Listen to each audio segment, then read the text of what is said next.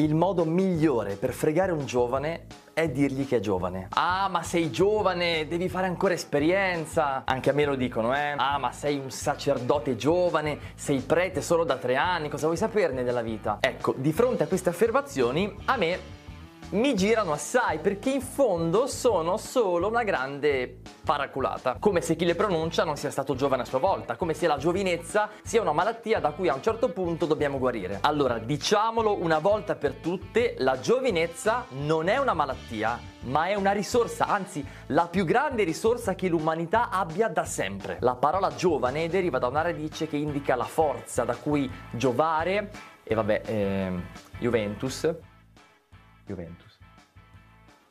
I giovani sono quelli forti, quelli pieni di energia, quelli che possono portare la novità nel mondo. È nella giovinezza che si ha il massimo della forza fisica, dell'energia mentale, della potenza sessuale. I giovani sono naturalmente equipaggiati per prendere decisioni importanti, per avere eh, idee innovative, per mettere al mondo i figli. Lo so che questo può capitare anche dopo i 35 anni, ma non sarà più lo stesso perché il nostro corpo e il nostro cervello non saranno più quelli di quando avevamo 20 anni. Ah, giusto, perché la giovinezza non so se si può dire, vabbè, diciamolo, la giovinezza ad un certo punto finisce. C'è gente che si rifinisce giovane eppure a 60 anni. Le signore della parrocchia, quelle con cui vado a bere il caffè dopo la messa, hanno fra i 65 e gli 80 anni. Non dico che sono vecchie, perché questa ormai è una parola tabù, però non sono nemmeno le fiore dell'età. Ecco, come si chiamano fra di loro? Ragazze.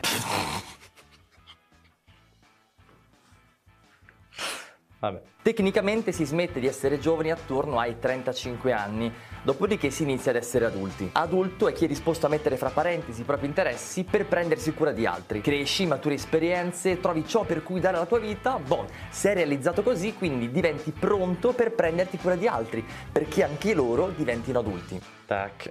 E l'umanità fin dal principio ha sempre funzionato così. Gli adulti aiutano i giovani a crescere perché diventino adulti a loro volta e possano aiutare i nuovi giovani a diventare grandi. O meglio, dovrebbe funzionare così perché in realtà oggi assistiamo ad uno strano fenomeno. Forse per la prima volta nella storia dell'umanità in questa maniera, gli adulti non vogliono più essere adulti, ma vorrebbero restare giovani in eterno anzi invidiano i giovani e investono le loro energie per tentare di rallentare il tempo. Genitori che si vestono come i figli, un sacco di soldi spesi in cremine contro le rughe, una diffusa incapacità a prendere scelte definitive. In altre parole, non ci sono più gli adulti di una volta. E lo dico da adulto che sta in mezzo a tantissimi giovani. Prima si voleva crescere in fretta perché l'età adulta era quella piena, adesso invece non si vorrebbe crescere mai, anzi si vorrebbe tornare giovani come se la giovinezza fosse l'unica età degna di essere vissuta. È chiaro che il corpo di un giovane è più prestante di quello di un adulto, ma se la natura ci ha fatto così ci sarà un motivo, no? Dico bene. Comunque la cosa paradossale è che quegli adulti che tentano in tutti i modi di restare giovani, e questo a volte porta degli esiti imbarazzanti, un po' cringe, sono poi quelli che ti guardano con compassione e ti dicono ah ma sei giovane, stai calmo, non esagerare, sei giovane, che tradotto vuol dire io sono giovane, Fammi vivere in pace la mia giovinezza. Ho solo 70 anni, no? Perché dovrei lasciarti il posto? Non vedi con quanta energia sto combattendo contro la caduta dei capelli e contro le zampe di gallina? Lascia che anche io realizzi i miei desideri. Va bene. Fa ridere, eh? Ma anche riflettere. E anche un po' piangere in realtà, perché se un giovane ha davanti degli adulti che non vogliono essere adulti, ma che glielo fa fare il diventare grandi? Se il modello dei grandi sono i giovani, se gli adulti vogliono vivere come gli adolescenti, come fanno i ragazzi a crescere? Se i grandi, con le loro parole, con i loro atteggiamenti, comunicano che è meglio non crescere, ma sì, divertiamoci, eh, rimandiamo le scelte importanti della vita, ma perché un giovane dovrebbe diventare come loro? Ecco, questo è un bel problema, o meglio, è una questione da prendere sul serio. Sì, perché francamente ha stufato questa retorica sui giovani che non si impegnano, non cercano lavoro, sono mammoni e chi più ne ha più ne metta. E bisogna ascoltare i giovani, bisogna sostenere la loro intraprendenza.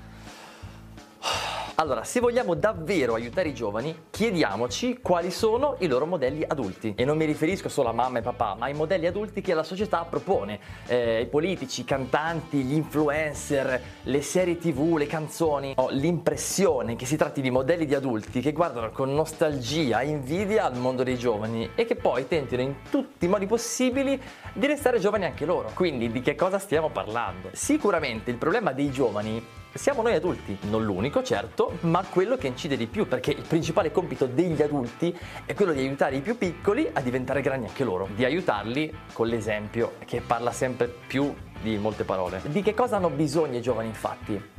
Di lavoro? Di opportunità? Di soldi?